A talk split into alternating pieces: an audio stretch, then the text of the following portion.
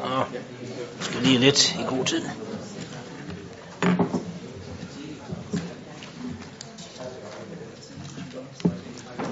Jeg kan sådan set godt lide at begynde at tisse til bare det, jeg rejser mig op. Det synes jeg, det er, der er en vis autoritet, trods alt. Vi skal i gang med dagens byrådsmøde, så velkommen til. Vi har afbud fra Jørgen Schulz og fra Kim Madsen. Vi skal starte med en sang, og det er Anders Kronborg, der har valgt i dag. Han har valgt nummer 475, Kringsat af fjender. Det ved jeg ikke, om han føler, han er, men altså, lad os nu rejse os op og synge den her sang.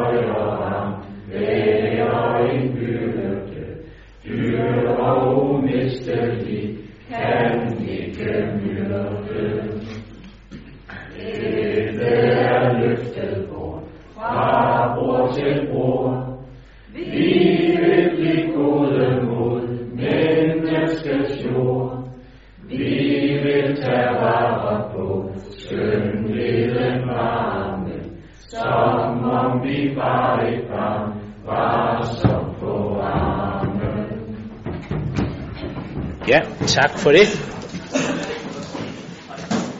Jeg skal lige gøre opmærksom på, at i forbindelse med godkendelse af dagsordenen her, at forvaltningen har oplyst, at Jesper Frost Rasmussen er inhabil i sag nummer 11. Jeg skal høre, om der er andre bemærkninger til dagsordenen. Det var der ikke, så går vi i krig med den. Sag nummer 2 handler om Ribe Boligforeningsafdeling 32. Og det er sådan, at Ribe Boligforening har siden 2006, det vil sige næsten 10 år, arbejdet med en plan for ændring af foreningens ungdomsboliger. Fordi siden man nedlagde seminaret i Ribe, der har, om man så må sige, udlejningen været noget ustabil i disse ungdomsboliger. For dels at fremtidssikre afdelingen og minimere store tab for boligforeningen, der har man så i samarbejde med Landsbyggefonden udarbejdet en plan for omdannelse af hele afdelingen. Og i den forbindelse er der både tale om ombygninger og afhændelse af et enkelt byggeafsnit. Afdelingens 100 ungdomsboliger omdannes nu til 45 mere tilgængelige familieboliger, og Kastanjale 18 med 59 ungdomsboliger, de afhændes slætteret. Projektet andrager en anlægssum på 57.762.000, og hertil skal Esbjerg Kommune bidrage med 3.561.000 i grundkapital og 330.000 i såkaldt kapitaltilførsel. Grundkapital og kapitaltilførsel blev bevilget ved den seneste budgetlægning. Herudover er der stillet garantier på 53.491.000 kroner, hvoraf de 8,7 millioner er med regaranti fra Landsbyggefonden. Jeg skal indstille, at helhedsplanen som helhed godkendes. Jeg skal høre, om der er bemærkninger til det. Det ses ikke at være tilfældet. Det var fint. Så har den vedtaget. Så går vi til sag nummer 3, som jo er en større sag, kan man sige, nemlig den endelige behandling af Esbjerg Byplan, og det vil formanden for planudvalget, Jens Snedker, sige på ord mere om. Ja, tak. Vi besluttede jo her i byrådet i foråret at udsende forslag til Esbjerg Byplan i en 8-ugers offentlig høring, og det skete helt konkret i perioden fra den 8. maj til den 3. juli i år. Esbjerg Byplan har jo undertitlen Storbyliv, boliger og oplevelser for alle 100 udviklingsprojekter, og det er faktisk en ret stor sag, som borgmesteren netop sagde. Det er nemlig en overordnet plan, som beskriver de konkrete strategier og mange konkrete projekter, som skal være med til at realisere den vision 2020 og den vækststrategi 2020, som byrådet har vedtaget. Hvis jeg lige skal trække en enkelt ting frem fra visionen, så handler det her især om storbykvaliteter og levende lokalsamfund. Altså det, at vi i kommunen har noget for enhver smag og tiltrækker nye borgere. Og det her med, at vi ønsker at øge bosætningen ved at videreudvikle kulturlivet og gøre vores unikke natur tilgængelig og fremtidssikre infrastrukturen, og på den måde også kunne tilbyde attraktive bomuligheder i byer af alle størrelser. Så det er det, der har været inspirationen fra visionens side. Hvis vi ser på vækststrategien, så er det især vækstskaberen bosætning med byen som drivkraft, som har været inspiration. Det her med, at vores indbyggertal i Esbjerg Kommune skal øges med 4.500 indbyggere, så vi i 2020 har et indbyggertal på 120.000 borgere. Den geografiske afgrænsning for Esbjerg Byplan, det er området fra Hjerting i vest, Tarp mod nord, Tjæreborg mod øst og mod syd havneområdet. Og det er det her område, som er en stor del af det lokomotiv, som skal trække både Esbjerg Kommunes og regionens økonomiske vækst og udvikling. Så man kan i den grad sige, at Esbjerg Byplan indeholder både en vision, nogle udviklingsmål og nogle strategier for Esbjerg by, og så har vi prøvet med de 100 konkrete, primært fysiske udviklingsprojekter, det indeholder, at få dem til at arbejde sammen og få dem til at udgøre en synergi, så de understøtter den samlede udvikling, frem for at arbejde hver for sig. De her udviklingsprojekter, de forventes jo selvfølgelig gennemført igennem nogle etaper, og det vil selvfølgelig også gå en årrække, inden det hele det er gennemført. Man kan på den måde sige, at Esbjerg Byplan er en strategisk plan, som medvirker til at skabe en udvikling, mens vores normale og formelle planlægningsværktøjer, som f.eks. kommuneplaner og lokalplaner, ja, de kan styre en udvikling. Ser vi på den høringsperiode, der har været, så er der kommet i alt 12 faktisk rigtig gode og spændende kommentarer, idéer og forslag til ændringer. Vi har faktisk i planudvalget været meget imponeret over den store interesse, som planen har haft, og det er især de her bemærkninger, som vi mener faktisk har bidraget til at gøre en god plan endnu bedre. Bemærkningerne de vedrører en stor del af de udviklingsmål, strategier og konkrete projekter, som er i forslaget, men også har der været en række positive tilkendegivelser omkring det nuværende indhold i Esbjerg Byplan. Hvis jeg lige skal trække nogle enkelte ting frem, som der har været i de bemærkninger, der er kommet, så er det især noget omkring etablering af kvalitative boliger. Det har været noget omkring forbedringer af bymiljøet. Det har været at skabe en styret centerudvikling, herunder især udviklingen i Esbjerg Bymitte. Det er en bedre anvendelse af det, at vi er tæt på havnen, på vandet og på naturen og tætheden til de grønne områder. Det er at skabe bedre stiforbindelser, og det er også at kunne skabe en udvikling af de 3 studiemiljøer, vi har i bymidten, Campus Jerne og Campus Esbjerg. Der er i alt kommet de her 12 bemærkninger, Og der er så også en indstilling om, at der så kommer 12 konkrete ændringer i Esbjerg Byplan, og de ændringer, dem har vi så konkret nævnt i sagsfremstillingen. Så derfor mener vi faktisk, at de her bidrag bidrager til at gøre en god plan endnu bedre. Så derfor skal jeg på vegne af planen i udvalget og økonomiudvalget indstille til byrådet, at Esbjerg Byplan vedtages endelig efter de justeringer, som helt konkret er nævnt i sagsfremstillingen. Tak for det, Jørgen Bosen. Ja, fra SFC vil vi gerne give Esbjerg Byplan et par ord med på vejen. Vi synes overordnet, at det er en visionær plan med mange spændende elementer i. Du har været inde på den, John. Det er et godt stykke arbejde, der er gjort. Og også processen, hvor der er blevet prøvet ting af undervejs, så borgerne kunne mærke nogle forandringer. De forandringer plan indeholdt, inden det blev vedtaget. Det synes vi var en rigtig god idé. Vi kan også godt lide, at der er fokus på det grønne i planen. Udbygningen af stiforbindelser gennem byen fra Esbjerg Strand til bymidten, ja faktisk helt fra Hjerting ud til Måde. Og opprioritering af bedre forhold til cyklisterne. Den grønne ring-initiativ her til at binde det hele bedre sammen er også rigtig fint.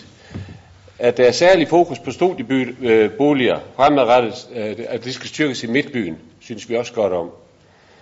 Så er det der med, at der er noget konkret også at kigge på, altså de 100 konkrete forslag, synes vi også er meget, det er rigtig fint lavet. Og endelig så større sammenhæng mellem by og havn. Det er jo sat på dagsordenen med konkrete forslag her også. Vi kunne godt ønske endnu mere i den retning, altså tættere sammenhæng mellem by og havn. Der er i høringsvarene kommet mange gode bud herpå. Det vi især synes skal arbejdes videre med er ting som bedre udnyttelse af den der unikke beliggenhed, vi har på første parket i forhold til Vesterhavet. Hvor findes der for eksempel en restaurant i Esbjerg, hvor man kan nyde en kop kaffe plus solnedgangen og kigge ud over Horns Rev? Ja, vi har Rødhætte og Hjerting Badehotel. Vi synes, det kunne være fint, hvis der var flere af den slags ting. Vi synes også, at boligbyggeri ved Esbjerg Strand ville være oplagt. For det er jo rigtigt, som det også stod i nogle af høringsvarene, hvor der, hvis der ikke bor mennesker i området, så risikerer vi, at det bliver tomt efter fyraften. Og det kommer til at gå ud over det, vi gerne vil have, nemlig liv i området. Og så noget andet. Vi synes faktisk også, at projekt Doggen er et spændende både tiltag og forslag i den retning. Byggeriet i sig selv vil jo være enestående i både Esbjerg og Danmark, og opfylder også de ambitioner, vi har om at etablere noget særligt på havet, ved havet, tæt ved havet. Og hermed også være medvirkende til at brande Esbjerg. Men hvis sådan et initiativ ikke kan lade sig gøre på grund af planlov eller erhvervslivets interesser, så mener vi, at man bør sætte sig ned og gå i dialog herom til gavn for alle. Vi ved jo, at plan- og miljø gerne tænker højt, og de har også været i New York på studietur. Så når det lykkes der og i andre store byer, både i Europa og Danmark, må det også kunne findes en løsning på det i Esbjerg. Til slut vil vi gerne takke for en rigtig god plan for Esbjerg by, og vi glæder os til at se det hele i virkeligheden.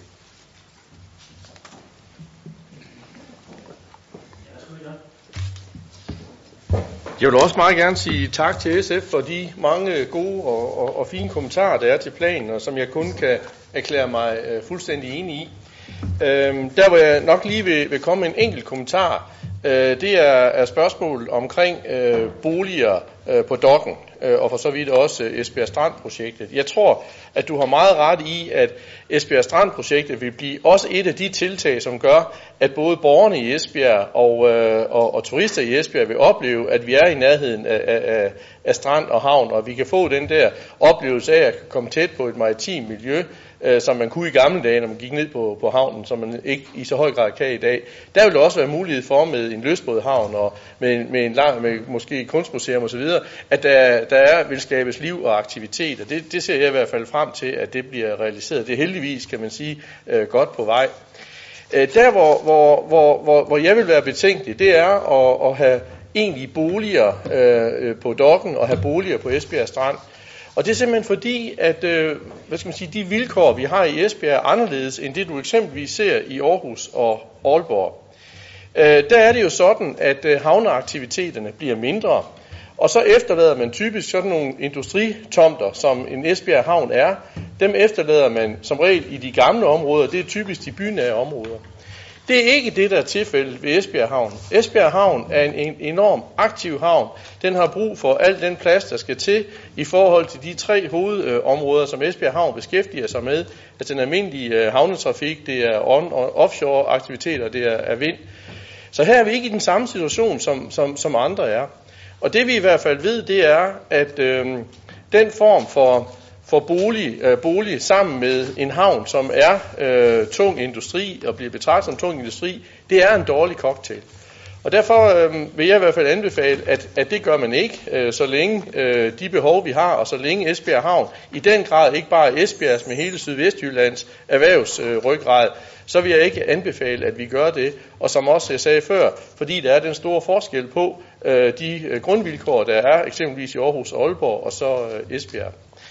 Det andet, jeg vil sige til det er, at det, der er vigtigt, det er så også, at vi ser på de mange projekter, som du med rette roser, der også ligger til grund i Esbjerg Byplan, nemlig at vi tænker i, hvordan forbindelsen til havn og by er, hvordan vi får tættere for at lave nogle bymiljøer i byen, som gør, at vi også får en bedre tilknytning til havnen. Rent faktisk kan du ikke ret højt op i Esbjerg, før du kan få havudsigt. Og det er jo en af de ting, vi også skal prøve at tænke på i forhold til nogle af de fortætninger, der er. Det, der er væsentligt, det er, at de udviklingspotentialer, der er med hotelvirksomhed og andet, som fint vil kunne lade sig gøre på Dongen og andre steder, at man videreudvikler dem. Det synes vi i planudvalget er det, der skal satses på, og det håber vi også på, at de meget spændende planer, der er for Dongen, de bliver realiseret yderligere. Jamen, vi er da godt klar over, at det er ikke så enkelt lige at, med sådan en stor havn, som vi også skal have, og det er vigtigt, at aktiviteter der. Men det vi helt stilfærdigt prøver at sige, det er, det kunne være spændende. Vil man trække mennesker ned til havnen, og vil man have sammenhængen til at blive tættere, så skal der også være noget liv der, og noget at komme efter. Det er egentlig bare det, vi siger, at hvis muligheden er der, så gjorde det ikke noget, at der var nogle boliger. Specielt ikke ved Esbjerg Strand, hvor jeg synes, det ville være oplagt at placere nogle boliger i området i nærheden af det. Netop for at skabe liv, og der også er mennesker. Hvor mennesker er, kommer mennesker til. Det tror jeg, man godt kunne tænke på hele vejen rundt. Og jeg tror også, det ville være en god ting. Man kunne måske lave nogle kompromiser og blive enige om med erhvervslivet. Erhvervslivet er også interesseret i, at det bliver brugt, og det bliver set. I gamle dage kunne man komme ned til vand mange steder i Esbjerg. Det kan man ikke mere. Så man bliver afskærmet for mange ting. Og det, hvis man kunne arbejde med det, det er sådan set bare det, vi siger. Det ville være dejligt. Ja, det får mig så lige til at rejse mig op, Jørgen, fordi det sidste indlæg her især, det er som om, at det kun kan lade sig gøre at trække mennesker dertil, hvis der er boliger dernede. Nu nævnte du i dit første indlæg vores studietur til New York, og lad mig så lige sige, at det jeg ikke er nået at se den uge, det tog jeg så over og så nogle måneder senere derovre på privat ferie. Der var jeg så nede ved noget, der hedder Brooklyn Bridge Park, som ligger ikke ved nogle boliger, men det ligger ned til vandet i New Yorks havn. Der var et sandt mylder af mennesker nede, fordi der har man etableret større borer og bænkearrangementer, der var store stationære grills. Dem kunne folk faktisk gå ned og holde børnefødselsdage, familiefødselsdage, andre sammenkomster. Jeg tog en række billeder, som jeg afledede forleden dag i øvrigt til forvaltningen, fordi det kunne vi godt lade os inspirere af, fordi folk vil, som du siger, helt klart gerne være i nærheden af vand. Og hvis der er et sted, hvor man kan slå sig ned, have en fantastisk udsigt, være nærheden af lystbådehavn, måske af caféer og ting og sager, så kan vi godt få liv på Esbjerg Strand, uden at det behøver at være boliger. Godt den lille bemærkning. Fredde? Nå, men jeg vil nu lige bakke Jørgen op om den her sag, fordi nu har vi Dong dernede, og vi har mulighed for at få noget event fra Esbjerg Kommune, som ikke koster noget. Det eneste, der står i hovedet på, det er, når det koster noget, så skal vi sagtens få det lavet. Men når det er gratis, så kan vi ikke lave det. Jeg synes egentlig, det her det er forfærdeligt at tænke på. Prøv at tænke sådan en liben, der vil blive nede på havnen. En blanding mellem erhverv og boliger, og private boliger, det vil da være alle tiers. I dag, der har vi lyrisolerede vinduer, så det giver jo ikke nogen problemer, hvad angår støj dernede.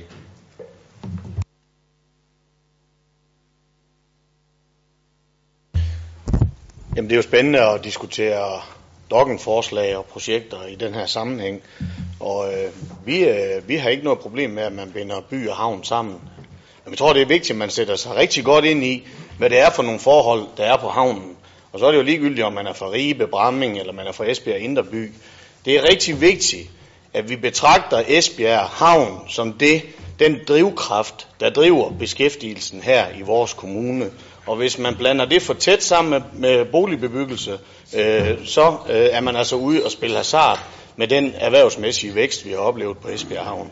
Så det vil jeg advare meget kraftigt imod, og i hvert fald opfordre andre til at sætte sig rigtig grundigt ind i, før man går den vej. Ja, nu tog debatten jo pludselig en anden drejning, eller i hvert fald en drejning af havne og boligaktivitet, og der vil jeg gerne fraråde på det kraftigste, vi begynder at blande pære og æbler sammen, og vi må på ingen omstændigheder sende et signal om, at vi er villige til at opføre boliger nede på havnen og på erhvervsrelaterede områder. Det er så hammervigtigt for Esbjerg, at vi bevarer vores havn og vores erhverv. Hvis ikke vi har den, så har vi altså ingenting. Så at begynde at gamble med, at vi skal have boliger på havn, det vil jeg i hvert fald stærkt fraråd. John? Jeg vil sige, at jeg er rigtig glad for de to sidste indlæg her fra Henning Overgaard fra Enhedslisten og fra Bendix fra Liberal Alliance, fordi det, der virkelig er forudsætningen for udviklingen i Esbjerg Kommune, det er udviklingen på Esbjerg Havn. Og det, jeg så synes, vi skal fokusere på, Jørgen, det er at se på, hvad er det så for muligheder, vi har her i Esbjerg, hvor vi ikke er i den situation, som man er i Aalborg og Aarhus, at man efterlader industritomter i form af havneaktivitet, der ikke længere er behov for.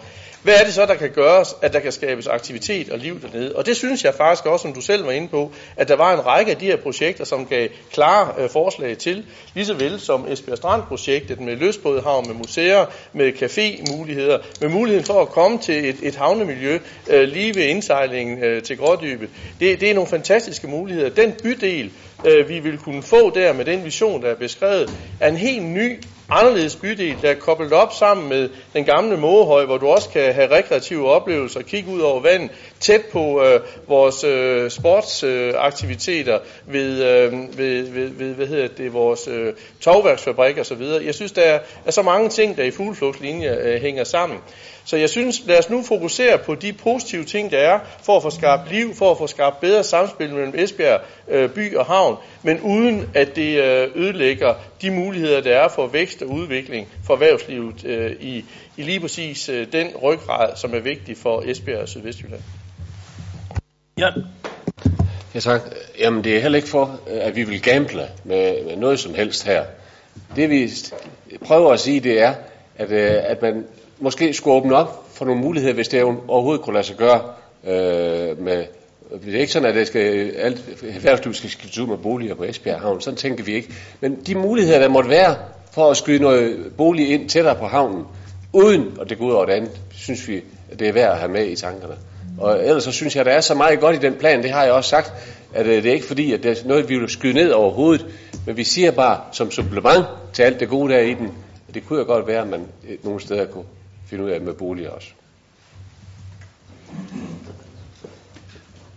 Ja, der er ikke flere, der har bedt om ordet, så jeg vil betragte den her som værende vedtaget. Og så går vi til sag nummer 4, der er endelig vedtagelse af spildevandsplanen fra 2016 til 2021. Du får ordet igen, John. Ja, tak for det.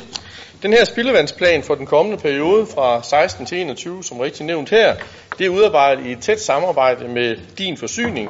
Og planen, det skal være rammen, eller kan man sige grundlaget for kommunens administration på spildevandsområdet, men også at sikre, at de mål, vi har sat os, bliver samordnet med den investering, som Din Forsyning skal gøre i de næste 4 år.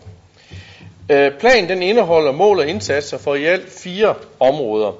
For det første omkring afløbssystemer. Heri der indgår der blandt andet den videre proces med at få Esbjerg Kommune separat kloakeret frem til omkring år 2050. Og samtidig så foregår der i den her planperiode en særlig indsats over for overløbsbygværker ved Forfæld Bæk. Her bliver der udarbejdet et forprojekt, der skal danne grundlag for en beslutning omkring de konkrete tiltag, der skal være for overløbsbygværkerne, eller også op til de tilstødende kloakoplande, der er. Endelig skal vi i planperioden se på kapacitetsproblemer, vi jo her også desværre for nylig har oplevet her ved Bilkakrydset, men også i Ribe Nord. Og alle 3 steder her, altså Forfæld Bæk, Bilkakrydset og Ribe Nord, det er jo steder, hvor vi konstaterer problemer, når vi har store regnskyld. Det andet område, det er det åbne land, hvor indsatserne skal sikre opfølgning på de statslige vandhandleplaner. Endvidere er en af indsatserne, at der løbende skal tages en vurdering af, om de mindre bysamfund skal kloakeres, altså ud fra nogle overordnede miljøhensyn. Det tredje område er rensningsanlæg. Her er der indsatser for at kunne sikre en fortsat centralisering af rensningsstrukturen i kommunen, hvor nedlæggelse af mindre rensningsanlæg skal ske i takt med, at områderne bliver separat kloakeret. Her indgår der også en indsats mod overløb fra rensningsanlæg Vest. Indsatsen her skal reducere overløb med mere end 90%. Det fjerde og sidste område, det er administration. Og det nye her, det er et screeningsværktøj, som skal sikre, at når vi udlægger nye boligområder, så skal det vurderes, om overfladevandet for eksempel skal nedsives og anvendes rekreativt, i stedet for at løbe ned i en lukket regnvandsledning. Udkastet her til spildevandsplan har været i en offentlig høring, og der er der kommet to høringssvar, dels en fra Din Forsyning, og dels en fra Sædding Forfælds Lokalråd. Lokalrådet de ønsker en fremrykning af tiltagene i forhold til overløb til Forfæld Bæk, og det ønske har vi for så vidt forståelse for i plan- og miljøudvalget. Men det er både forvaltningens og plan- og miljøudvalgets vurdering, at der i den her planperiode faktisk gøres alt, hvad der er fysisk muligt. Hensynet til de miljømæssige forhold, til de reelle løsningsmuligheder og økonomien giver ikke mulighed for at fremrykke prioriteringerne til gavn for badevandet ud over det, der allerede er beskrevet i spildevandsplanen. Høringen har derfor ikke medført, at der foretages ændringer i planen, som kan begrunde en ny høring.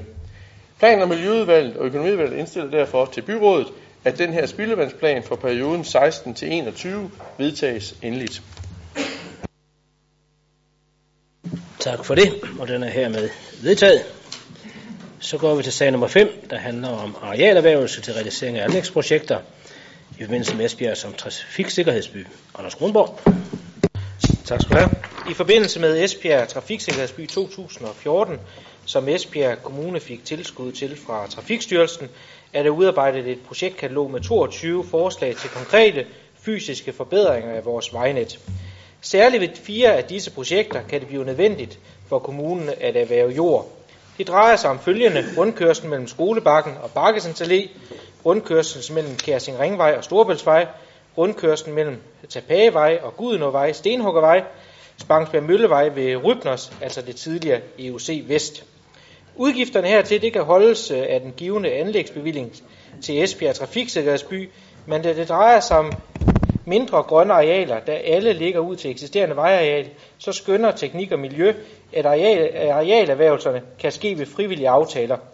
På økonomiudvalgsmødet der tog det konservative Folkeparti et forbehold, men på baggrund af, at resten af økonomiudvalget og hele teknik- og byggeudvalget de var enige, så har vi indstillet til byrådet, at der gives en bemyndigelse til at erhverve de nødvendige arealer til etablering af de angivne projekter ved frivillige aftaler på eksproprieringslignende vilkår. Henrik Madsen. Ja, tak. Det er rigtigt. På økonomiudvalgets møde i sidste uge, der tog jeg forbehold den her sag. Det gjorde jeg blandt andet, fordi jeg måske nok har en lille smule svært ved at forstå sagen. Overskriften er arealerhvervelse til realisering af anlægsprojekter i forbindelse med Esbjerg som trafiksikkerhedsby 2014. Og så er der ud af i alt 22 tænkte projekter nævnt 4 projekter, som udvalgsformanden udmærker at være inde på her, nemlig projekt nummer 2, projekt nummer 4, projekt nummer 5 og projekt nummer 21. Alle sammen umiddelbart gode projekter, men det er især projekt nummer 21, som jeg hæftede mig lidt ved. Der står i bilaget til sagen under beskrivelsen, at efter at hovedindgangen til Rybners, altså det gamle EUC Vest, er blevet flyttet, så er fodgængertrafikken vokset kraftigt på strækningen mellem hovedindgangen og busstoppestederne på Spangsberg Møllevej. Den nye hovedindgang har i betydeligt omfang medført, at den gående trafik over Spangsberg Møllevej er meget koncentreret.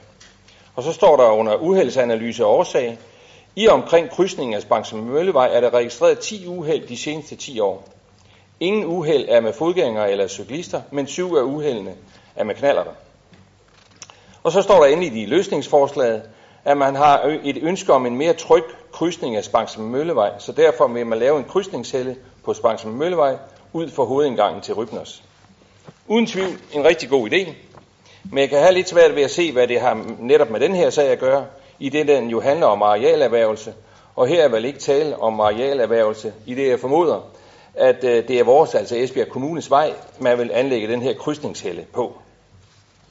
Så slutter man i øvrigt sagen af med, under forventet effekt, at skrive, at projektet ikke forventes at have en uheldsreducerende effekt i forhold til de 10 registrerede uheld.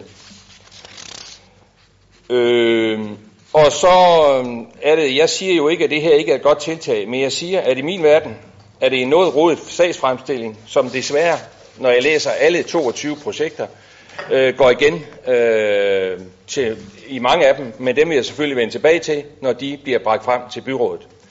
Så stemmer jeg naturligvis for sagen, fordi trafiksikkerhed er en vigtig del af vores by og kommune, men jeg synes, det bør fremgå tydeligt for vores borgere, hvad det er, man vil og mener med de 22 trafiksikkerhedsskabende projekter. Vi har fået små 10 millioner kroner til disse trafiksikkerhedsfremmende projekter, og det er selvfølgelig rigtig godt, men det kræver også, at vi bruger dem fornuftigt. Tak for det.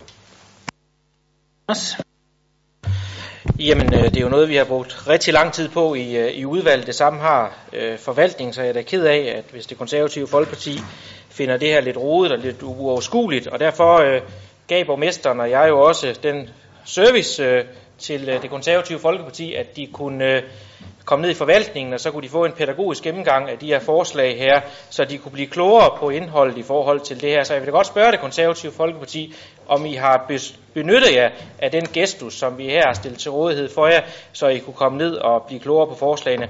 Det er faktisk noget, som har været drøftet grundigt med borgerne. Der har været borgermøder i forhold til de konkrete. Ved ungdomsuddannelserne så arbejder vi i øjeblikket på et projekt i udvalg, der hedder Safe City, der faktisk handler om at inddrage de unge mennesker i forhold til løsningsforslag, blandt andet i forhold til nudging, så de får et ejerskab til de her projekter. Fordi et er, at vi fysisk laver nogle ting ude på vores vejanlæg. Noget andet, det er også at vende de unge mennesker mentalt til, at man faktisk skal gå den rigtige vej, at man ikke bare skal gå over gaden lige, hvor bussen holder osv. Og der spørger vi de unge mennesker konkret, jamen hvad kan hjælpes til med det her? Det har vi haft gode erfaringer med indtil videre, hvor vi har stillet vores tekniske afdeling til rådighed. Blandt andet har elever ude for Rybners henvendt sig og spurgt om hastighedsmålinger og andre ting, så de ligesom kan prøve det her i forhold til dagligdagen. Det synes jeg personligt, det er en god måde at inddrage de unge mennesker på, og jeg synes også, det er en rigtig måde i forhold til, at man faktisk inddrager dem, der bruger trafikken. I forhold til det konkrete, så er det jo sådan, når man laver den her trafik, jamen så skal det udvides vejarealet, og så er det, man skal ind og erhverve et stykke areal. Det er muligt, det er svært at forstå, men jeg har krydstjekket ned i forvaltningen, og sådan er det, og vi har også grundigt bearbejdet det i udvalget. Så vi anbefaler det fortsat, at man støtter op om det her rigtig, rigtig flotte projekt, der er med til at nedbringe uheldsstatistikken i Esbjerg Kommune til gavn for vores trafikanter. Ja, jeg skal undlade at sige ret meget, fordi så bliver det sikkert ikke særlig pænt. Jeg siger bare, at jeg fik ikke svar på det, jeg spurgte om, og det er også lige meget. Og jeg har tæt kontakt til forvaltningen tit, og de gør et ganske udmærket stykke arbejde. Jeg siger bare, at i nogle af dem her, i nogle af de 22, der er det rodet. Ja, rodet, ikke rodet, så har jeg forståelse for, at alle de sådan set kan stemme for forslaget her. Så den er vedtaget. Så går vi til sag nummer 6, og det handler om erhvervstransportkorridor. Det var et langt ord, mellem Andrup og Esbjerg Havn. Vil du sige lidt om den, Anders? Ja, tak skal du have. Tilbage i 2010, der igangsatte vi arbejdet med planlægning af en erhvervskorridor for meget store transporter mellem det kommende erhvervsområde Andrup og Esbjerg Havn.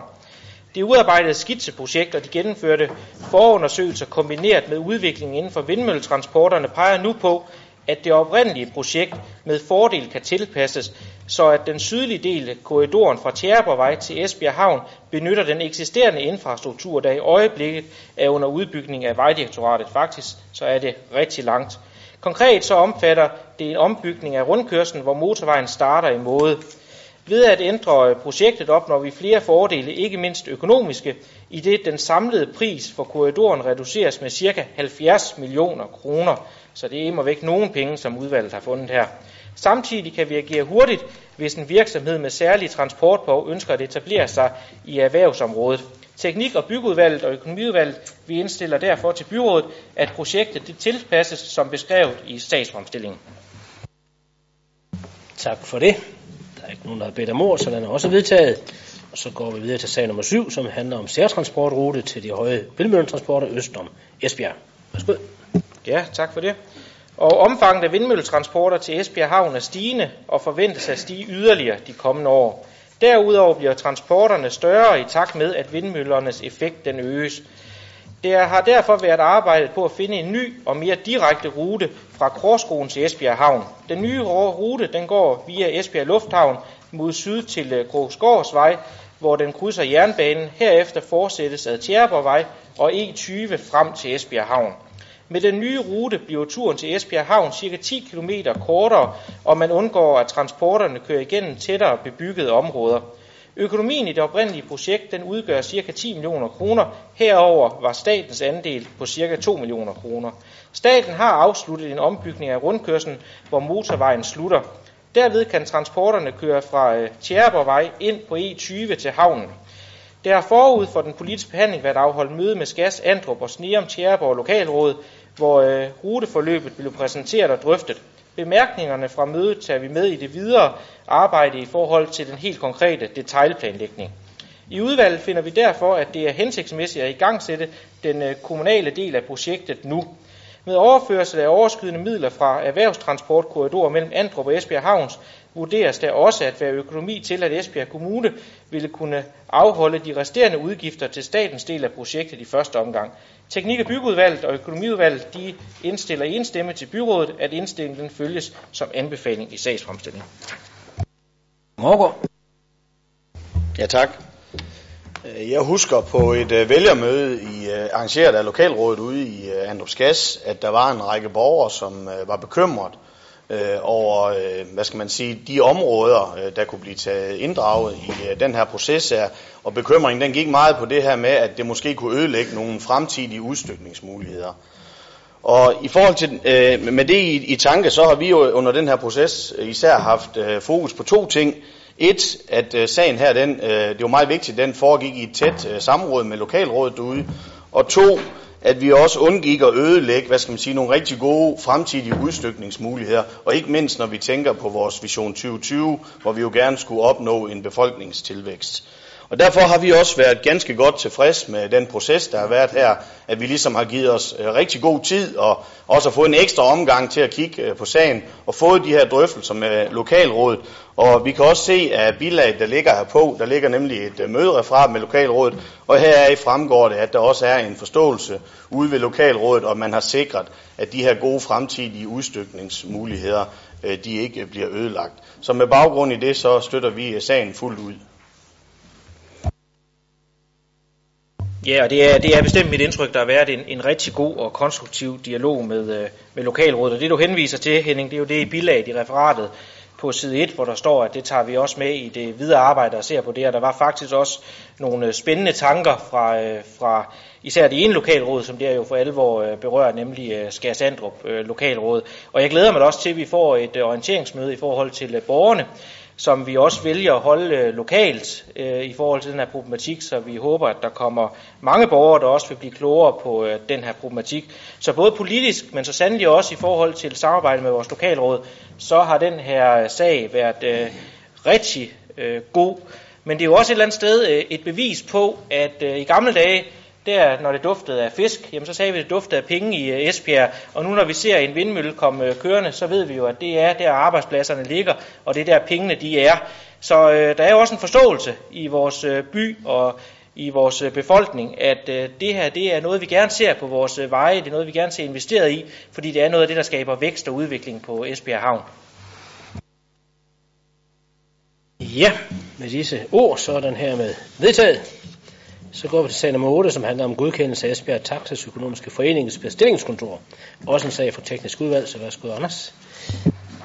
Ja, Esbjerg Taxas Økonomiske Forening har rettet henvendelse til teknik og miljø, i det de ønsker deres tilladelse til at drive bestillingskontor i Esbjerg Kommune bliver fornyet. Tom Kirketerp vil fortsat være den ansvarlige daglige leder af bestillingskontoret. Tilladelsen er gældende i 10 år med udløb den 31. december 2024. Teknik- og byggeudvalget og økonomiudvalget, vi indstiller til byrådet, at Esbjerg Taxas økonomiske forenings bestillingskontor vedtægter og den ansvarlige dagleder Torben Kirketorp godkendes for en ny 10-årig periode frem til den 31. december 2024. Der er mange år til. Ja, det er der ikke nogen, der gør anskrig imod, så den er vedtaget. Så går vi til noget ganske andet, nemlig trafikplanen for Bramming. Så du får ordet for sidste gang i aften, tror jeg. Ja, forslaget til Bramming Trafikplan, den fokuserer på perioden 2015-2020 og skal danne grundlag for kommunens fremtidige indsats på det trafikale område i Bramming. Planen den har været sendt i frivillig offentlig høring i 8 uger. Tilblivelsen er sket med stor lokal deltagelse. Der er således afholdt 2 workshops med fokus på både indsatsområderne og løsningsforslagene. Resultatet heraf blev fremlagt på et borgermøde i høringsperioden. Også det, skal jeg hilse at sige, var velbesøgt. Høringen har givet anledning til 2 justeringer af planforslaget. Det skulle præciseres, at der i trafikplanen skal skabes en sammenhængende cykelsti, også på strækningen mellem Godthåbsvej og Smedegade, langs Storgade, når projekternes sanering af Storgade og den planlagte sti realiseres. Det ene byggefelt i Skolegade udgår, da det ikke er i overensstemmelse med den gældende lokalplan for området. Et forslag om tilslutning af Tømmerbyvej til rundkørslen ved rute 11 medtages ikke, i det vurderes, at den nødvendige investering til en ny cykelsti ikke står mål med de fordele, der måske opnås på Tømmerbyvej. Der skal i stedet foretages en trafiksikkerhedsinspektion på Tømmerbyvej. Det skal siges, at skal vi åbne den vej, så skal vi faktisk ud og investere i en helt ny cykelsti, fordi det er en del af et statsprojekt. Og her vil vi hellere, vurderer vi teknik- og byggeudvalget, med den sum og den ønskeliste, der er på cykelstier, glæde vores andre steder. Der er ikke afsat økonomi, som sagt, til gennemførelse af planen, så det er noget, vi skal tage hen over årene. Teknik- og byggeudvalget og økonomiudvalget vil indstille til byrådet, at Bramming Trafikplan den vedtages med de nævnte ændringer. Henning Ravn. Så, Anders, nu skal jeg afløse det lidt. Du trænger vist til at hvile stemmen, tror jeg. Jeg bilder mig ind, at jeg kender lidt til de trafikale udfordringer i Bramming. Jeg har trods alt boet der i 35 år. Og derfor glæder det mig rigtig meget, at der nu er fremlagt en trafikplan for byen. En plan, der er blevet til, som Anders sagde, efter workshops, borgermøder og en offentlig høringsperiode, hvor der på alle måder blev vist stort engagement fra alle interessenter og borgere, både i byen og uden for byen. Det fortjener ros, og det gør forvaltningens og udvalgets arbejde også, og det endelige resultat lige så. Der er rigtig mange gode tiltag i planen. Tiltag der, når de engang realiseres, vil betyde en bedre trafikafvikling, men ikke mindst en væsentlig bedre sikkerhed for de svære trafikanter. Jeg kunne nævne mange ting og fremhæve mange ting fra planen, men hæfter mig navnlig ved bedre forhold for de cyklende skolebørn, sammenhæng i cykelstien langs den befærdede Storgade og forbedringer i vejkrydsene Storgade Viadukten og Storgade Jernbanegade samt Knuds Allé. Men lidt malurt har jeg også. Det ærer mig, at et ønske om tilslutning af Tømmerbyvej til rundkørslen ved Vardevej dømmes ude. En vejstrækning på ca. 750 meter uden beboelse, der nu alene benyttes som cykelsti. Det betyder, at rigtig meget trafik, store traktorer med videre skal ledes af den smalle vej med mange udkørsler fra huse og ejendommer gennem Tømmerby til hovedvej R11. Det betyder også en omvej på små 3 km, og traktorer med videre forbedrer absolut ikke trafiksikkerheden på hovedvejen. Og ja, jeg ved godt, at de 750 meter af den gamle Tømmerbyvej indgår som del af den cykelsti. Der blev bevilget statsstøtte til, men det ændrer bare ikke ved, at det efter min og mange andres opfattelse stadig er en dårlig idé ikke at åbne det fjerde ben i krydset, eller i rundkørslen. Men det kan man måske få øjnene åbent for i forbindelse med den trafiksikkerhedsinspektion, der kommer. Men trods det lille hjertesuk, stor ros for en rigtig god trafikplan, som jeg ser frem til udmøntningen af hen over de kommende år. Tak. Anders? Men det skyldes jo nok, Henning, at dine kollegaer, skal jeg også skynde mig at rose fra Venstre, de er jo også en af den plan, du stemte også selv for i øvrigt, det samlede i økonomiudvalget. Men vi er jo lidt realister i teknik- og byggeudvalget, og vi ved jo også, hvor svært det har været, hvor vi jo nok er kendt herinde, at få skrabt nogle midler sammen til cykelstier. Og i dette års budget, der lykkedes det jo at få 10 millioner kroner til cykelstier, og vi kaldte jo også den pulje til cykelstier en ny cykelstipulje, fordi der ikke var en pulje tidligere til de her cykelstier. Der skulle man ud og få støtte til stier, før der kunne blive lagt noget oveni, eller man skulle lukke nogle skoler, så kom provenyet til cykelstier, men vi havde reelt ikke en pulje til cykelstier. Så jeg vil sådan set hellere end at stikke folk blå i øjnene, end at love dem noget, jeg ikke kan holde. Så vil udvalget hellere være realistisk og sige, jamen vi har de her økonomiske midler, vi har her en strækning, vi har fået statsmidler til, der fungerer. Skulle vi virkelig ud nu og bruge x antal millioner kroner på at lave et stykke cykelsti på en vejstrækning her fra 2015 til 2020? Fordi det er vi forpligtet til, hvis vi åbner den her i forhold til det statsprojekt. Og så for eksempel sige, jamen så er det bare synd for et område, der hedder Darum-Bramminge, så er det ikke jer i den her omgang, hvis det er dem, vi vælger. Sådan er virkeligheden jo i politik. Det er at prioritere. Vi kan alle sammen drømme og have store visioner, men vi ved, der ligger ønsker på cykelstier for cirka 0,5 mia. kroner i Esbjerg Kommune, og derfor er det altså rettidig omhu og også en erkendelse af, hvilken økonomi vi har, som både Venstre og Socialdemokratiet og Liberale Folkeparti har taget bestik af i Teknik- og Byggeudvalget. Ja, den er hermed vedtaget. Så går vi til sag nummer 10. Og det handler om noget ganske andet, nemlig Udviklingscenter Ribe, hvor vi skal tale om 18 erstatningsboliger til multihandicappede borgere. Og den vil først lige blive præsenteret af Anders Kronborg, og derefter af Henrik Valø. Ja, og det er jo et spændende byggeri. Den 18. august 2014, der godkendte byrådet en projekteringsbevilling på etablering af et botilbud til 18 borgere med multihandicap på Udviklingscenter Ribe, Bøge Allé 20. Efter afholdt licitation ansøges der nu om en anlægsbevilling. Teknik- og Byggeudvalget, Social- og Arbejdsmarkedsudvalget og Økonomiudvalget, vi indstiller til byrådet, at der for boligdelen, der godkendes en ændret anskaffelsessum på 33,37 millioner kroner, inklusiv moms, der skal danne grundlag for statens ydelsesstøtte og den kommunale grundkapital. Meddelelse en anlægsbevilling på 31,37 millioner kroner, inklusive moms, fordelt med 0,6 millioner kroner i 2015 og 30,77 millioner kroner i 2016. Den ændrede kommunale grundkapital fastsættes til 3.337.000 kroner, inklusive moms. At der for servicedelen, der godkendes en ændret anskaffelsessum på ca. 5 millioner kroner, inklusiv moms, og der meddeles en anlægsbevilling på ca. 4,6 millioner kroner, eksklusiv moms fordelt på 0,2 millioner kroner i 2015 og ca. 4,4 millioner kroner i 2016. Og så er det Henrik Valø. Ja, botilbuddet på Bøge Allé 20 er beliggende inde på Ribe-Lund-området. Det vil omhandle og inddrage en eksisterende bygning som en bevaringsværdig bygning dernede til serviceareal. Og selve boligerne her, de opfører som 18 nybyggede almene ældreboliger. Botilbuddet er til udviklingshæmmede borgere med multihandicap, som i dag bor i et utidssvarende botilbud på Bøge Allé 15-17. Disse borgere har brug for hjælp til alt vedrørende deres liv og udfoldelse. Det kan være hjælp til personlig hygiejne, spisning, kommunikation, socialt samvær og meget mere. Det er med andre ord borgere, som har et meget stort støttebehov. Botilbuddet skal derfor indrettes, så det tager hensyn til borgernes specielle problemstillinger, men også til medarbejdernes arbejdsvilkår. Boligerne indrettes som torumsboliger med eget bad, og i disse boliger taler vi om meget store badeværelser.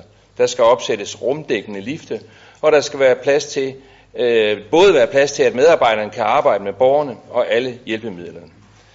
Og så vil jeg sige, at alt det omkring indstillingen, det har Anders jo på udmærket vis sagt, så vi indstiller også, at byrådet godkender det. Tak for det. Der er ikke flere, der vil kommentere på den, så er den hermed vedtaget. Og det var den sidste sag på den åbne dagsorden. Så tak til jer to, der stod distancen.